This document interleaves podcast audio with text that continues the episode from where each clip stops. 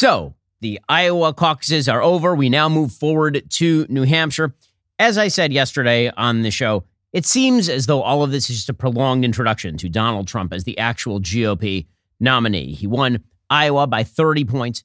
He is presumably the front runner in New Hampshire. He's by far the front runner in South Carolina, according to the latest polling data. But New Hampshire is a little bit tight, according to the American Research Group poll. That is kind of a dicey poll. It's got a C plus rating from 5 to 38. But according to that poll, the latest presidential poll has Donald Trump and Nikki Haley tied at 40%, with 9% undecided. Ron DeSantis clocking in at 4%. Vivek Ramaswamy, who dropped out at 4%. Presumably, those 4% from Ramaswamy will now move over to Donald Trump. In fact, Vivek last night went on stage with Donald Trump. He, of course, dropped out right after the Iowa caucuses and endorsed Trump, which, of course, was going to happen from pretty much the very beginning of the race. Again, Vivek's race was about things other than being president of the United States. He accomplished many of those goals, but this was sort of what was expected. Here was Vivek last night on stage with Donald Trump. Last night, I was honored to receive the endorsement of a man who has become a true leader and earned the admiration of so many patriots. I, have been a friend of his, even though we were competing against each other. But I was a friend of his, and we got along. And he was saying he's a great president. I kept saying, "Why is he running? He keeps calling me a great president." But he's a fantastic guy, a very smart guy. He's got some tremendous ideas, and uh, he's young, and he's got some young ideas too, and that's a good thing. So he has a big, beautiful, bright future ahead. Vivek Ramaswamy. Come on up, Vivek.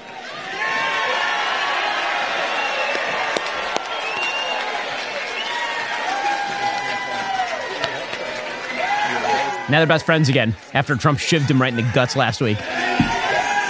Let's do this, guys. I do love that. Um, I do love that aside there. I don't even know why he's running since he loves me. yeah, that, that really was the question, was it not? Vivek then came out and then he talked about how Donald Trump stood for the true principles of the Republican Party, which I am serious. He said revolved around not cutting any entitlement program, but cutting aid to Ukraine. Which again, you can make arguments about cutting aid to Ukraine, not cutting aid to Ukraine, but the idea that the Republican Party wholesale is behind non reform and non touching of the entitlements, it is one of the reasons why Donald Trump was more popular with the general electorate than some other Republicans, but it is not a particularly conservative principle. Also, the idea that any amount of money spent on Ukraine would have healed the problems with Social Security, Medicare, Medicaid is absurd. The entire amount of U.S. aid to Ukraine so far, which is $75 billion, a lot of military aid and civilian aid to Ukraine, that would pay for about 11 days worth of Social Security, Medicare, and Medicaid. But put all of that aside, the bottom line is that the dynamics of the race are obviously very much in Donald Trump's favor. There will be apparently no debates next week. Nikki Haley suggested that she would not debate Ron DeSantis, who finished ahead of her in the Iowa caucuses. The reason she's doing that is she's now playing Trump's card. Trump's card was, I am not going to debate anyone because I'm so far ahead. Nikki Haley is basically suggesting that going into New Hampshire, she's so far ahead of DeSantis that there is no reason to make herself vulnerable to that. ABC News then duly called off the Republican primary debate. They announced that there would be no debate at all. They said our intent was to host a debate coming out of the Iowa caucuses.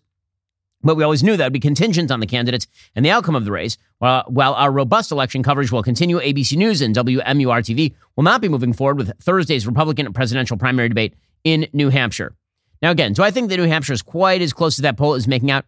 I don't. I think that Donald Trump does, in fact, have the upper hand in New Hampshire, even should Nikki Haley pull out some sort of upset win in New Hampshire. They would then head down to South Carolina, where Donald Trump does have a fairly substantial lead in that particular race. Remember that New Hampshire was a place where Chris Christie was pulling in the double digits until he dropped out. Presumably, a lot of that support is going to flow over to Nikki Haley. But let's be real about this. All eyes are already turning to the general election. And because all eyes are turning to the general election, that means we have to look at the strategy that Democrats are using to defeat Donald Trump. Well, to understand that strategy, you really have to speculate on whether this is all, as Admiral Ackbar might say, a trap. Whether, in fact, Democrats' plan was to basically get Republicans to nominate Donald Trump so that they could run against him. Of course, they tried this trap in 2015, 2016. Hillary Clinton suggested that Donald Trump run. She wanted Donald Trump to be the Republican nominee, and then, of course, she lost to him. Are Democrats repeating history? Andy McCarthy at National Review suggests that that's the case because he says that basically by promoting all of these legal cases against Donald Trump this year, that opened up the primary in favor of Donald Trump It reversed all of the momentum in the race in favor of Donald Trump because the Republicans reacted to the unjust persecution of Trump by supporting him in the race. And then the entire next year is going to be all about his legal cases. And in fact, there's some data to support this. If you look at the Republican presidential primary polling, what you see is that right after the 2022 elections, Donald Trump and Ron DeSantis were running basically neck and neck. And then they continued to run neck and neck through January, through February, and then something happened in March. What happened in March? The announcement of prosecutions against Donald Trump. Once that happened, the polls opened up wide. The dam burst, and Republicans moved behind Donald Trump because they perceived that Donald Trump was being unduly persecuted. And Donald Trump's line, which was effectively that they are coming after me because they will also come after you, was an effective line. That's particularly effective when the Democratic Party is making clear that the center of all of its policies lies equity, equity, equity. And when many Americans hear equity, what they mean is the preferred Democratic voting constituencies are going to get special benefits and everybody else is going to get jacked. So when Donald Trump says they're coming after me because they're also coming after you, that does have some credibility to it. That said, the next year obviously is going to be a very stacked year for Donald Trump in terms of the various calendars. We'll get to more on this in just one second. First, when we say something is free, it should mean, you know, free. No strings attached, no hidden costs, no fine print to decipher. When you switch to Pure Talk today, you'll get a free Samsung 5G smartphone. There's no four line requirement, no activation fee, just a free Samsung that's built to last with a rugged screen, quick charging battery, and top tier data security. Qualifying plans start at just 35 bucks monthly for unlimited talk, text, 15 gigs of data, and a mobile hotspot. Pure Talk gives you phenomenal coverage on America's most dependable 5G network. It's the same coverage you know and love, but for half the price of the other guys. Pure Talk saves the average family almost $1,000 a year. Plus, with Pure Talk, you know you're spending your hard earned money with a company that aligns with your values. Let Pure Talk's expert U.S. customer service team help you make the switch today. Head on over to puretalk.com slash Shapiro. Claim eligibility for your free brand new Samsung 5G smartphone. Start saving on wireless today. Again, go to puretalk.com slash Shapiro and switch to my cell phone company. I've been using Pure Talk myself for years at this point. They are excellent. They've got great coverage and they don't hate your guts. Go to puretalk.com slash Shapiro and switch on over. So here is where we stand in terms of the calendar, the judicial calendar. So on January 8th, arguments in Washington Federal Appeals Court over Trump's claim to absolute immunity happened. That's already happened. On January 10th, the Trump Organization civil fraud charges closing arguments were made. Today, there was a second trial that began in New York in which E. Jean Carroll, a woman who alleged that Donald Trump raped her in a department store in New York City. Again, allegations that I think are really dicey on their face. But she did win a defamation suit against him. And now she's filed a second defamation suit against him. Next week, January 23rd, of course, you have the New Hampshire primary. On February 8th, you have a Supreme Court case with oral arguments hearing about whether Donald Trump should be barred from the ballot. On February 12th, we're down at Mar a Lago, and there's a hearing in Fort Pierce, Florida, on which classified materials the special counsel can withhold from the Trump defense or not withhold from the Trump defense. Three days later, there's a hearing in Manhattan on the Stormy Daniels hush money case. That'd be the Alvin Bragg, again, specious Manhattan DA case. Move forward just a little bit in time, and you end up with the March 4th scheduled opening in Washington of Trump's trial on the four felony charges being brought by Jack Smith with regard to January 6th. Move forward just a little more in time, March 25th. You have state criminal cases Stormy Daniels again on the docket. That's the scheduled start of the Trump trial over the hush money that was paid to Stormy Daniels to cover up their affair. In May, you have the Mar a Lago classified documents trial, which is scheduled to start. Now, again, all of these dates may be delayed. August 5th, you have the Georgia RICO case that is supposed to start. Okay, so this is going to be all year long. It's going to be all year long. Now, that obviously means that there's going to be a lot of this in the headlines. And that could theoretically hurt Donald Trump. Or, or it is also possible that Donald Trump ranting about legal cases actually means that it gets kind of boring. See, the thing is, with Donald Trump, you know, when Donald Trump talks about a topic too much, it basically turns into tinnitus. And for those who don't know about tinnitus, tinnitus is when you have ringing in your ears. And it really is irritating, right? You wake up in the middle of the night, you hear the ringing in your ears. And what your brain does at a certain point is it just kind of tunes it out in the same way that you have now tuned out the insane overestimation of the media of Donald Trump's supposed fascism. You've tuned it out now, right? It just became part of the background noise. In the same exact way, Donald Trump ranting on Truth Social about his judicial cases, I think that that's now part of the background noise for most Americans. I don't think most Americans care particularly much about all of this. I think most Americans are already like, okay, so you went after him on a thousand different things. None of them seem to be particularly noteworthy or crazy. We all remember January 6th, so that already was baked into the cake. Donald Trump and women, well, that's been a thing since, you know, the 1980s. So Donald Trump ranting on Truth Social really doesn't make that big of a difference. And here is where, as I said yesterday, the fact that Donald Trump is on Truth Social is ironically actually a great help to him. If Donald Trump were on Twitter ranting about things, you know that every tweet that he sent would get hundreds of millions of views. That is not an exaggeration. I mean, the, the Donald Trump on Twitter currently has, I kid you not, 87.4 million followers. 87.4 million. On Truth Social, he's posting things and he's getting like 13,000 likes on things. Okay, meaning no one's seeing the stuff that he's ranting, which is actually quite good for him because it means that we can just filter all of it out. So, for example, he was ranting about E. Jean Carroll on Truth Social yesterday. He said, After a historic win in Iowa, I'm going to the Biden encouraged witch hunt in lower Manhattan to fight against a fake case from a woman I've never met, seen, or touched. Celebrity lines don't count. Naturally, it starts right after Iowa and during the very important New Hampshire primary, where despite their sinister attempts, I will be tonight. It is a giant election interference scam pushed and financed by political operatives. I had no idea who this woman was. Pure fiction. Now, that may very well be true. I mean, it is certainly true that E. Jean Carroll's case was funded, in fact, by a Democrat billionaire named Reid Hoffman, who's a tech bro. That is certainly true. But the bottom line is this Democrats are gambling that Trump's legal foibles are going to somehow sink his campaign. I don't know that that's a particularly amazing gamble. Nonetheless, the media are very into it. Maggie Haberman and Jonathan Karl, they say that Trump's campaign is going to get stuck in the courtroom.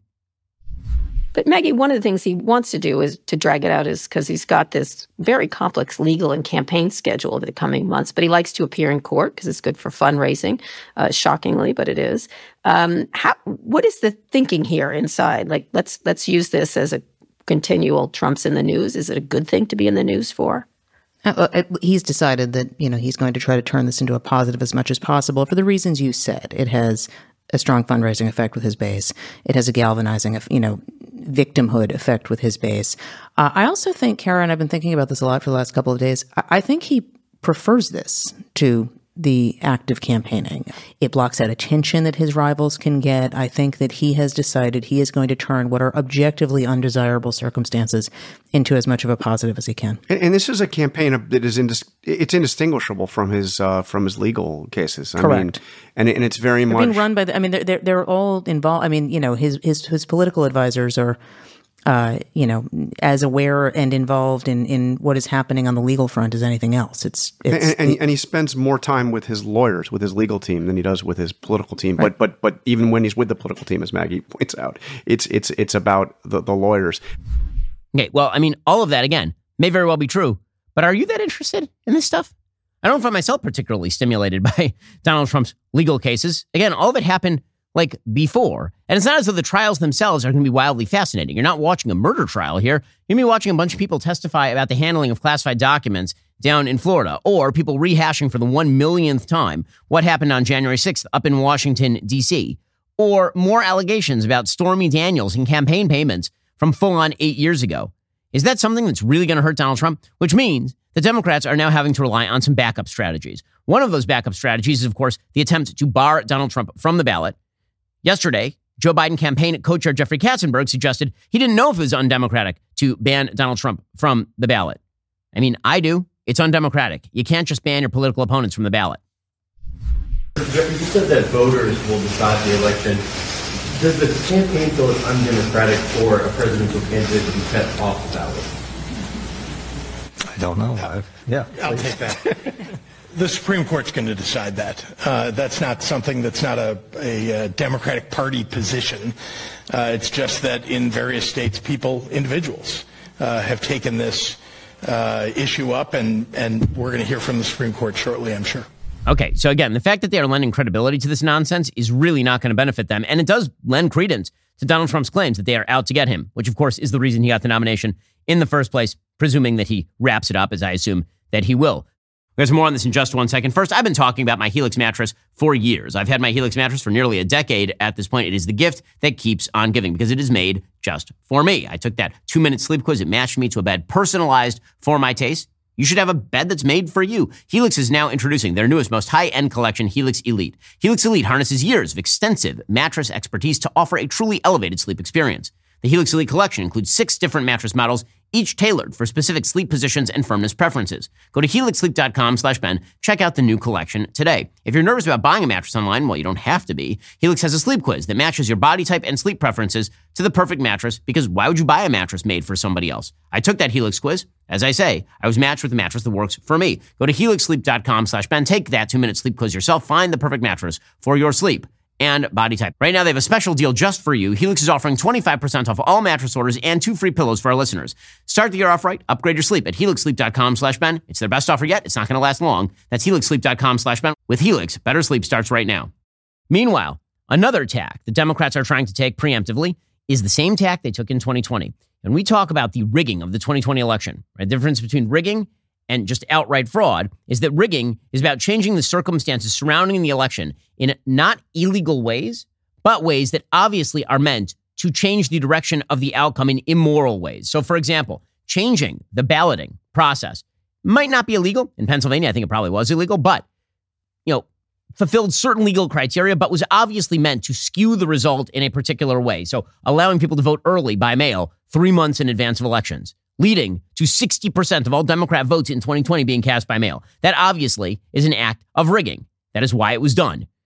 The attempt by the FBI, which this again may have been illegal, to interfere in the election by effectively telling all of these big tech companies that they ought not report or allow reporting on Hunter Biden's laptop in the month before the election. That obviously had a major impact on the election. Now, the reason I distinguish that sort of rigging from outright fraud is outright fraud is we're going to bus in tons of fake ballots and we are going to shove them through the machines three, four, five times. Or we're going to take just big vats of Trump votes and throw them in the river and they're never seen again. That sort of stuff does happen in American politics, but not to the extent of tens of thousands or hundreds of thousands or millions of votes lost or, or spoiled.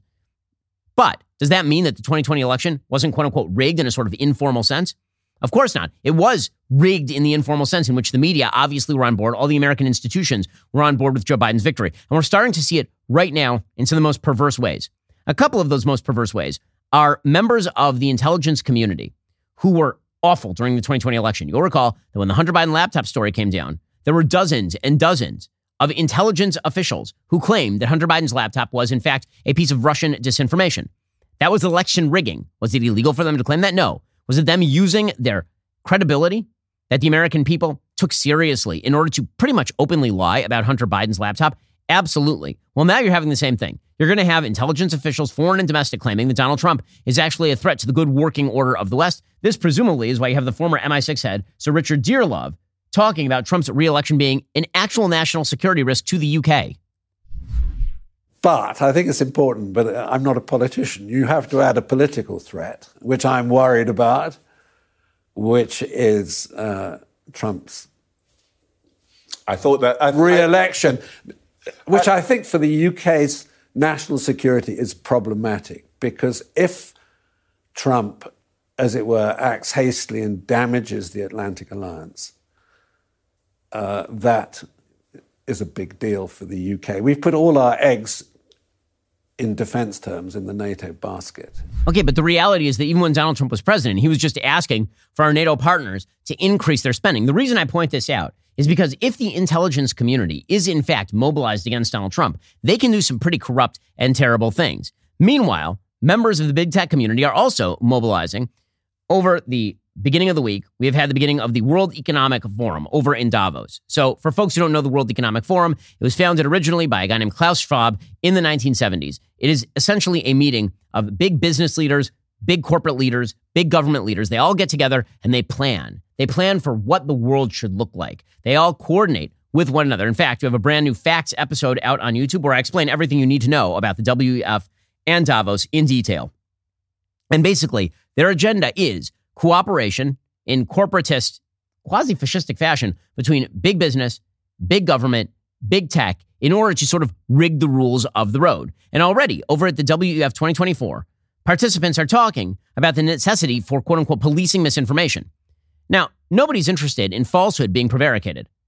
But what I think everybody is interested in is who gets to set the standards. And to say that I don't trust the people at the WEF to determine what is misinformation and what is not is to put it absolutely mildly. Here, for example, are Harvard professor Naomi Oreskes and Center for Democracy's Reeve Givens talking about the necessity of policing misinformation over at Davos. Again, these are when people talk about globalists, this is what they really mean. They don't just mean they, they really don't mean people who are in favor of free trade. Most Republicans are in favor of free trade, including for the most part Donald Trump, despite his rhetoric. When he was actually president, he was a pretty free trading president. When people say globalist, what they mean is a cadre of people who wish to restructure the entire global system so that they are in control of the levers of power. And that's what it looks like over at the WEF, including with regard to quote unquote misinformation.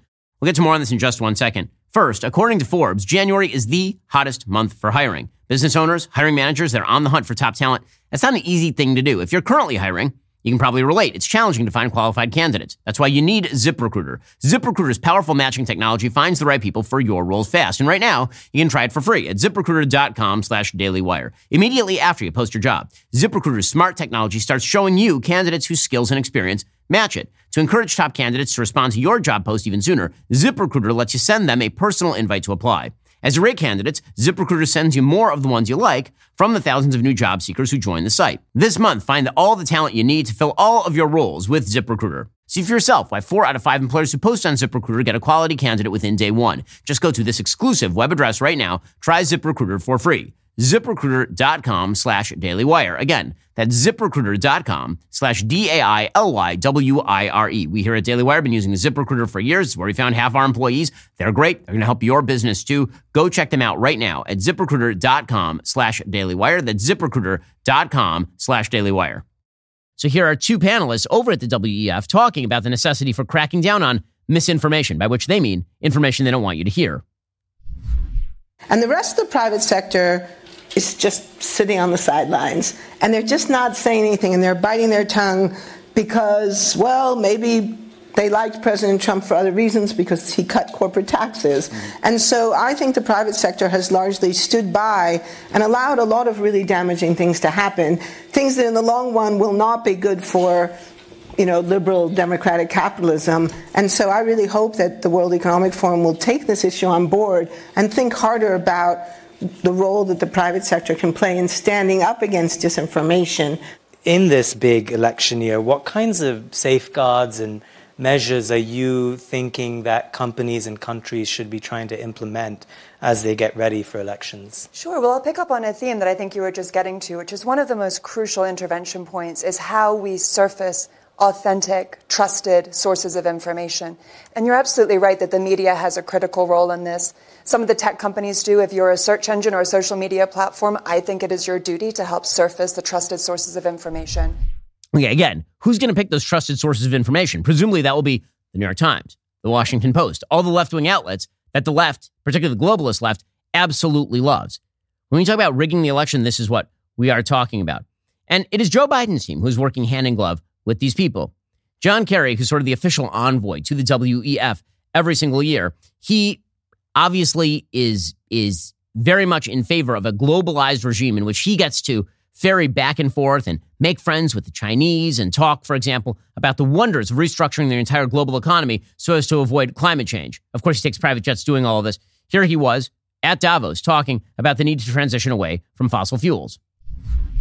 In in Dubai, uh, we were able uh, to change that paradigm to some degree with one critical paragraph. And that paragraph is that we must transition away from fossil fuels.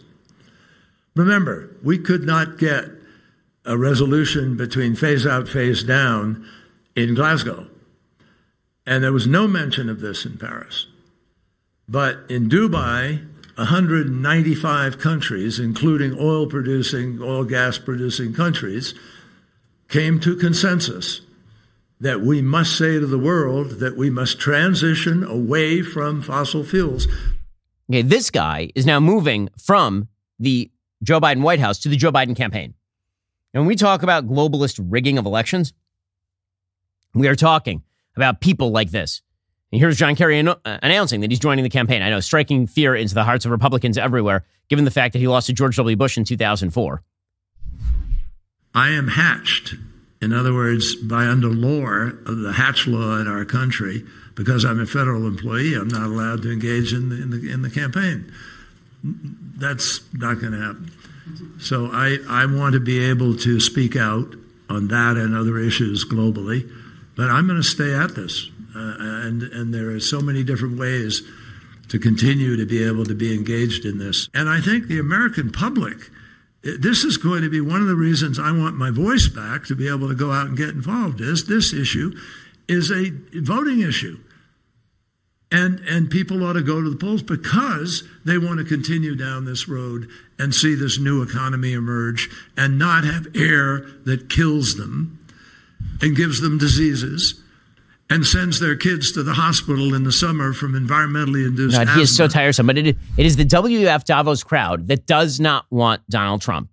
That is who this is. And again, their entire shtick is working together. It's collusion between government and big business and big tech. That is the entire shtick at the WEF. It is the, this is the Joe Biden campaign in a nutshell. Add on a patina of intersectionality and equity talk, and that is the Joe Biden campaign. Here, for example, is the WF president, a guy named Borge Brende, talking about collaboration between business and government. The World Economic Forum's annual meeting, I think, is a proof of that. The week ahead and the year ahead will deliver important outcomes of collaboration between business and government. He then went ahead and explained how this requires a new world order. Again, I, it is amazing how they just stumble headlong into saying the words, but here we go. That order seems to know, know not be uh, the order anymore. We are on the way to a new order, so we are between orders. Uh, do you agree with that, or are there ways of uh, what are we able to keep on the positive side from the old order to bring into a new world order, and how can we avoid that that new world order uh, becomes like a jungle growing back, and we rather uh, have uh, order based on international law and the principles that have brought us prosperity and uh, freedom uh, for decades. I don't think the international order built after 1945 is getting replaced wholesale with some new order. Um, it will obviously evolve as it, as it has evolved multiple times over the decades since 1945. But I do think in a, in a more sharp and distinctive way, we are moving into a new era, and that's what I talked about in my remarks. Okay, that, of course, is the NSA, Jake Sullivan. So when you talk about Joe Biden being in the pocket of sort of these types of people, and in fact, this kind of Borg all acting together, that is correct. This is what stands in the way of Donald Trump attaining the White House again. It's more on this in just one moment. First, you've heard me talk about how important it is to have a VPN to protect your online privacy before. Choosing a VPN you trust is equally as important. Now, I actually research the show's sponsors because I want to recommend brands I believe in. I can say with full confidence ExpressVPN is the best VPN on the market. For starters, ExpressVPN does not log your online activity. Lots of cheap or free VPNs make money by selling your data to advertisers, but ExpressVPN doesn't do that. They've even developed a technology called Trusted Server that makes their VPN servers incapable of storing any data at all. ExpressVPN also uses Lightway. That's a new VPN protocol they engineered to make user speeds faster than ever. I've tried a lot of VPNs in the past. They can sometimes slow your connection, but ExpressVPN is always blazing fast and lets me stream videos in HD quality with zero buffering. Not to mention, ExpressVPN Really, really easy to use. You don't need any technical skills to set it up. You just fire up the app, you tap one button, and now you're connected. Even your grandparents could do it. I'm not just the one saying this. It's Business Insider, The Verge, a lot of other tech journals. They rate ExpressVPN as the number one VPN on planet Earth. Protect yourself with the VPN I know and trust. Use my link at expressvpn.com slash Ben today. Get an extra three months free on that one-year package. That's expressvpn.com slash Ben, expressvpn.com slash Ben to learn more. I mean, the, the thing in favor of Donald Trump is, of course, the fact that the Biden administration and these globalists are truly incompetent at all of this. In fact, the title of the WF this, this year is Restoring Trust. Well, I mean, they the, the, trust hasn't been lost because people are talking about them. The trust has been lost because they are garbage at this. It turns out that all the people who suggest you ought to give them control over your life and over the system, those people have botched it six ways from Sunday. And that is Donald Trump's opening.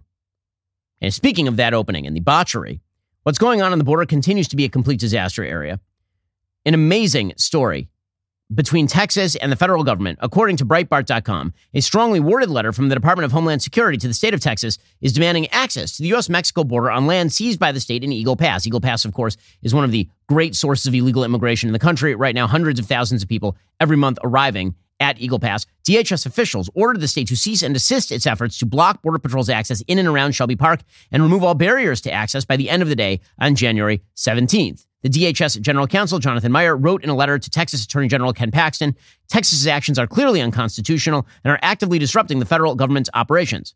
Why? What is Texas doing? Well, they set up actual barriers to prevent people from crossing the border. DHS wants to dismantle those barriers so they can continue to essentially treat Border Patrol as a ferry service for illegal immigrants. As I've mentioned, I was just down at the border. We're going to have a bunch of material coming out about that. And it is truly amazing. Joe Biden has essentially turned our Border Patrol units into a busing service for illegal immigrants. They literally arrive at the border, hold up their hands, say they're claiming asylum. Border Patrol then picks them up, processes them, lets them into the country within 72 hours. The state of Texas is saying no, and they are building barriers. And this means the Biden administration is now probably going to take them to court. They say, quote, the recent actions by the state of Texas have impeded operations of the Border Patrol. Now, as Breitbart points out, the use of the word impeded by the DHS General Counsel could imply a threat of criminal action against officers and agents of the state of Texas who are carrying out the orders of Governor Abbott to secure Shelby Park and prevent Border Patrol's entry to the area. Now, again, the reason they don't want the Border Patrol in there is because the Border Patrol is simply facilitating the entry of all of the illegal immigrants. All of this is coming amidst a false story reported widely by the left wing media suggesting that the state of Texas is responsible for migrant drownings.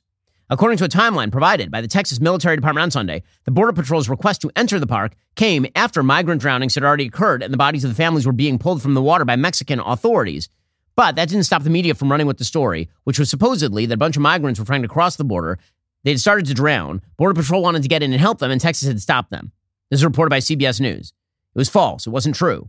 It turns out that the migrants had already drowned by the time Border Patrol was even aware of it and arrived on the border.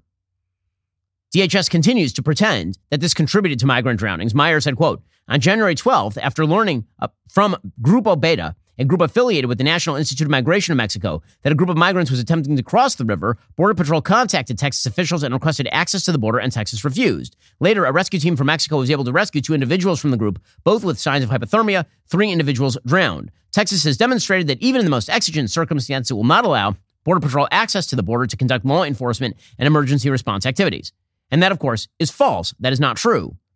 It turns out that these people, unfortunately, had drowned long before Border Patrol was even aware of the situation at all. But Joe Biden is receiving pressure from his left flank for the global regime of immigration to continue open migration, free flow of people across borders, including the American border. There's a piece today in the New York Times from a person named Andrea Flores, who's an immigration policy advisor for both Obama and Biden, calling on Joe Biden not to compromise with the Republicans on border policy. She says, quote, Mr. Biden could lose key powers that presidents have used for decades to regulate immigration in times of crisis. Worse, if Mr. Trump is reelected, he'll have new tools at his disposal he could use to terrorize immigrants and make the chaos at the border even more acute. She says, for example, quote, take the reported expulsion authority Senate negotiators are considering. That policy would allow border officials to expel migrants without asylum screenings. That may be, appear to be an effective deterrence measure, but similar asylum restrictions have proved otherwise. That, of course, is false. Title 42, which is what we were using in order to just get people off the border, it was highly successful in preventing more people from crossing the border illegally. Instead, she is claiming that we should incentivize people to seek asylum at our ports of entry and expedite asylum claims. So we should widen the nozzle to allow more illegal immigrants into the country. This, of course, is a lady who was, in fact, an advisor to Joe Biden on immigration policy. Now, Joe Biden's bad governance is going to have significant ramifications for his own reelect hopes. In just one second, we'll get to exactly what that means in terms of the Middle East, because there is a story that has been wildly underreported that we must get to here, because it is insane that, again, it is not top of the news. We'll get to that in just one moment. First, guys, this is a no brainer. If you want to protect your kids from leftist indoctrination rampant in mainstream media, we have the way to do it. Start a 14 day free trial to Bentkey. It's the new kids' entertainment app from the Daily Wire. Bentkey is the only streaming app that offers high quality, family friendly shows that reflect your values. Bentkey features amazing characters, timeless stories that will spark your kids' imagination and curiosity with hundreds of episodes your kids will love and you can trust, with new episodes streaming every Saturday morning. How do I know Bentkey's good? Well, not just because we made it, but also because I let my kids watch it. And believe you me, I would not let my kids watch anything I did not personally approve of. You can try BentKey for free for 14 days. No catch, no gimmick, no hidden fees. Just awesome content your kids will love and you can trust. All you have to do is use code UNLOCK at BentKey.com. You will get 14 days of unlimited access to BentKey's world of adventure. Go to BentKey.com. Use code UNLOCK at sign up to start your trial today. Meanwhile, the disaster that is rolling in the Middle East is of Joe Biden's making. A couple stories that are just insane in the last 24 hours. So, first, did you know that we have two missing U.S. Navy SEALs? Were you aware of this? You weren't? Why wasn't that top of the news? Typically, when we lose American soldiers, that's pretty big news. When you have two U.S. Navy SEALs who just go missing, that's also usually pretty big news. Why is it not big news? Well, because Joe Biden is the president of the United States. It's not that it's not been covered, it's that it's just not big news. ABC News says the two U.S. Navy SEALs missing in the Gulf of Aden off Somalia were on a mission to board a dhow that led to the seizure of Iranian made ballistic and cruise missile components headed to the Houthis. The risky nighttime mission last Thursday to board the dhow in rough waters continued even after one of the Navy SEALs fell in the water and the second Navy SEAL, following protocol, jumped into the water to rescue his teammate. Search and rescue operations for the two missing SEALs are continuing in the Gulf of Aden, with U.S. Navy aircraft and ships participating in the search. For years, the U.S. Navy has intercepted these dhows, that's a small fishing or cargo vessel from the region, believed to be carrying Iranian made weapons to the Houthis. Typically, boarding teams pull aside these ships to undertake a flag verification mission if the dhow is unflagged or has replaced its flag to mask their smuggling mission. The latest seizure was the first since the Houthis began to carry out more than 30 drone and missile attacks on commercial shipping in the Red Sea. So apparently, these Navy SEALs are unfortunately missing. It's hard to imagine that, given the fact they've been missing now for days on end, that they probably are dead. According to the Pentagon, in the wintertime, the sea state is typically 8 to 12 feet. The horizon is flat, so 8 to 12 feet is 8 feet above the flat horizon, then 8 foot is like a 16 foot wave. Meanwhile, Iran continues to facilitate terror around the region, not just with regard to Israel, not even just with regard to the Red Sea. I mean, they are doing that in the Red Sea, by the way. Right now, the latest is that the Yemeni Houthis continue to attack, apparently, shipping in the Red Sea. Tuesday's strike on the Iranian linked Houthi movement in Yemen was another attack the U.S. had to launch against the Houthis in Yemen. It targeted four sites where rebels were preparing to launch missiles against commercial shipping vessels. And the Biden administration, which has been signaling that it is going to do what it must do in order to ensure shipping in this region, now they're relegated to saying, well, you know, we, we we're doing these low level attacks and we figure the Houthis are going to continue. I have a question. So, what is it exactly precisely that you think you are doing? Here is Jake Sullivan explaining, well, you know, we figured the Houthis wouldn't stop. He's saying this at Davos. We mobilized a coalition of countries to take strikes to degrade the Houthis' capabilities so their ability to mount uh, sustained and complex attacks uh, becomes more difficult over time. Uh, but we did not say when we launched our attacks, they're going to end once and for all. The Houthis will be fully deterred. We anticipated the Houthis would continue to try to hold this critical artery at risk, and we continue to reserve the right to take further action, but this needs to be an all hands on deck effort. Okay, did, did I, I missed the part where he laid out a plan. So his idea was we're going to bomb a few empty sites after a week of warning, and then they will continue to come after the shipping. And then what? And then what? I mean, right now, everybody's routing around the Red Sea. It is a critical shipping artery. What you going to do about it? If your solution is we'll fire a few rockets at you and you fire a few rockets at us, and uh, and that's pretty much status quo. How exactly is that a solution? The answer is it is not. And if you like higher prices at the grocery store, prepare for some of those. John Kirby, spokesman with the White House National Security Council, said on Tuesday that when the United States launched dozens of strikes in Yemen last week, senior U.S. officials fully anticipated the Houthis would probably conduct some retaliatory strikes. He said, We're not looking to expand this. They still have time to make the right choice, which is to stop these reckless attacks. But you have not made clear what exactly the consequences will be if they do not do that. And again, if you are the Houthis, all you have to do is survive this. So here's John Kirby trying to explain what the hell we're doing. Strikes that we took Friday no matter what the Houthis might say, has nothing to do with the fight in Gaza. It has to do with defending shipping in the Red Sea. Uh, no matter what the Houthis say, uh, they're not going after ships that are tied to Israel. Um, you know, they hit yesterday, the other day, they hit a ship carrying Russian oil. It was Panamanian flag, nothing to do with Israel. So I, I don't. I think we need to not buy into the Houthi propaganda. That's one. Uh, we still have an interest in not seeing this conflict widen or escalate. In fact, that's why we took those strikes uh, on Friday to degrade Houthi capability so that it so that it can't widen and escalate. I'm I'm so confused. So you don't want it to widen and escalate. So you're doing just enough so that they continue to harass shipping in the Middle East, thus prolonging the possibility of this thing widening and escalating. Meanwhile, Joe Biden quietly attempting to walk back his idiotic policy from 2021, in which he delisted the Houthis as a terror group, according to Jackie Heinrich, who's reporting for Fox News. She sources tell Fox the Biden administration is expected to redesignate the Houthis as a terrorist organization. Officials have not yet said if the group will be placed under the same designation, but sources tell Fox there are a number of sanctions options that can be used in lieu of a formal FTO finding, which can take a long time to complete.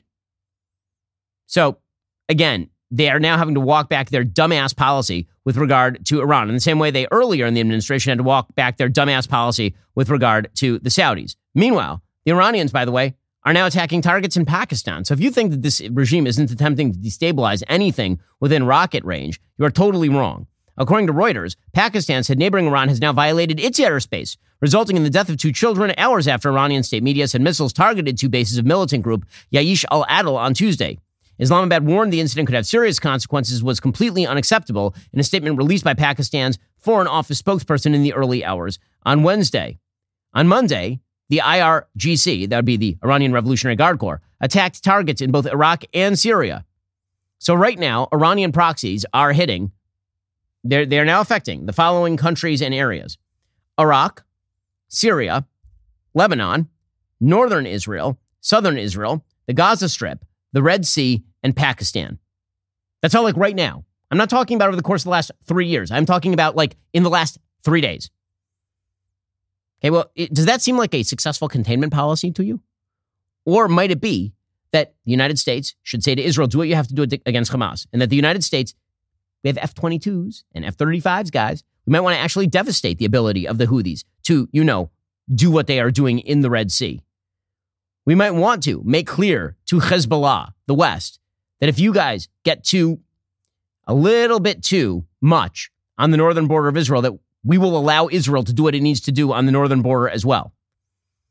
Again, the, the threat of force is what keeps people in line in the Middle East. The fact that this administration continues to try to play this middle game is so stupid. It's so idiotic. And it's predicated on, again, false notions of the centrality of the Israeli Palestinian conflict. You may have noticed that in that whole disquisition that I just gave with regard to Iran, there are a bunch of countries that have literally nothing to do with the Palestinians. You're talking about the Red Sea, you're talking about Iraq and Syria, and you're talking about Pakistan. Do any of those places have to do particularly with Israel and the Palestinians? The answer, of course, is no. For a long time in foreign policy circles, there has been this idiotic notion that central to all conflict in the Middle East is the Israeli Palestinian issue, as though if Israel and the Palestinians came to some sort of agreement, Iran would calm down and everything would be all better. That, of course, is a lie. It is not true, but that is what Jake Sullivan is now preaching.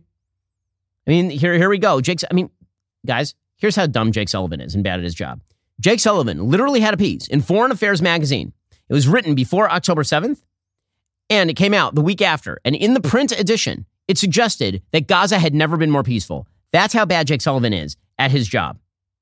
And this is the guy who's now designing Middle East policy. So you wonder why Donald Trump has a shot even against the riggers to be? The answer is because if you're bad enough at your job, it turns out the American people don't like it very much.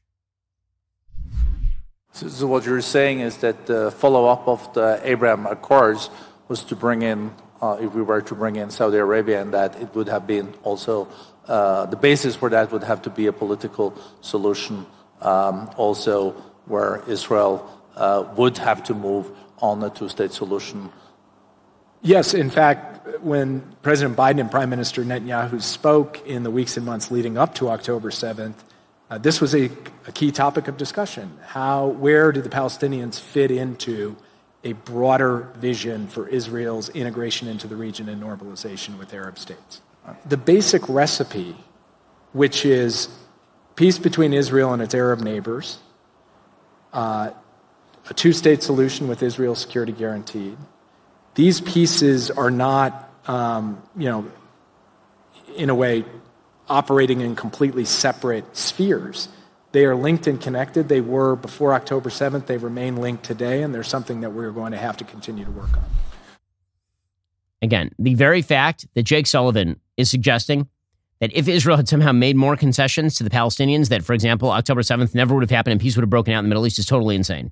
It's totally insane. I mean, first of all, it's totally insane that we're even having a conversation in the aftermath of the largest murder, mass murder of Jews since the Holocaust about making concessions to the governments that support the mass murderers.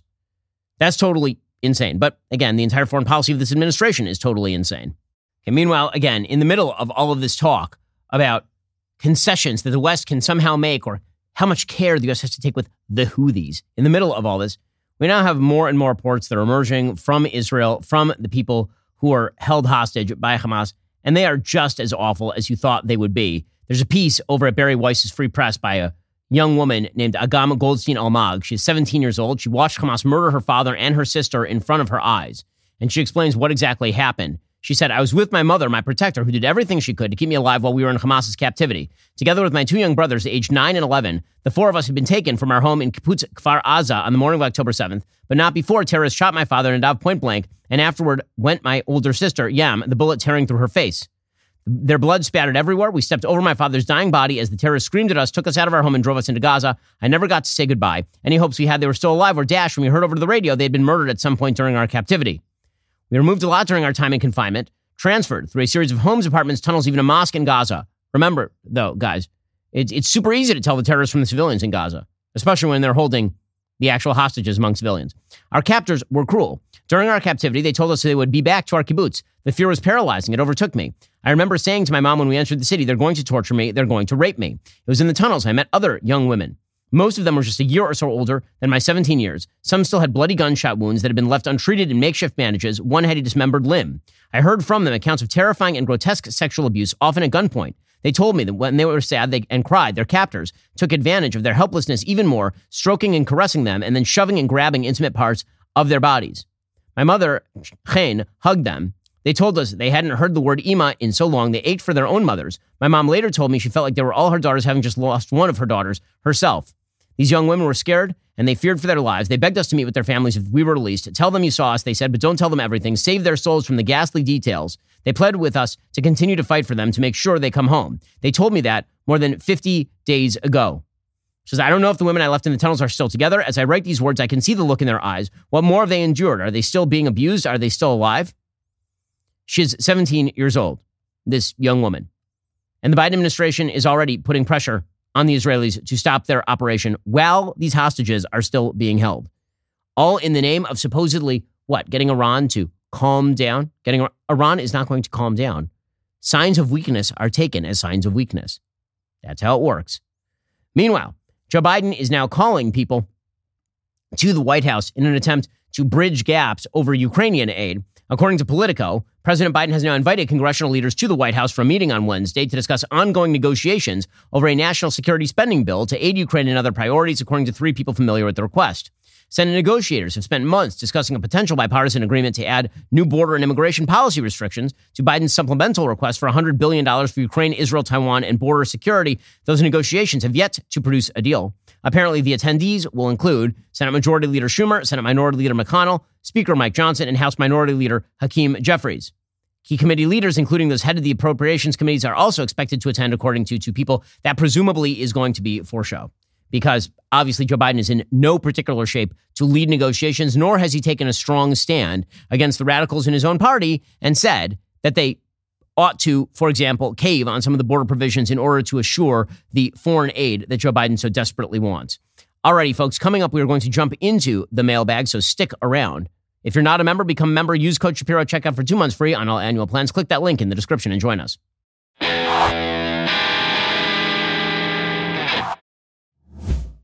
Gear up for the great outdoors with Forloh, the brand that's revolutionizing outdoor apparel. Forloh's non-compromise, 100% American-made outdoor apparel protects your body from the elements so that your mind stays focused on the hunt, on the water, or on the trail. Your adventure starts with a solid foundation, which is why Forloh's base layer is designed to provide the comfort and insulation you need to keep going when the temperatures drop.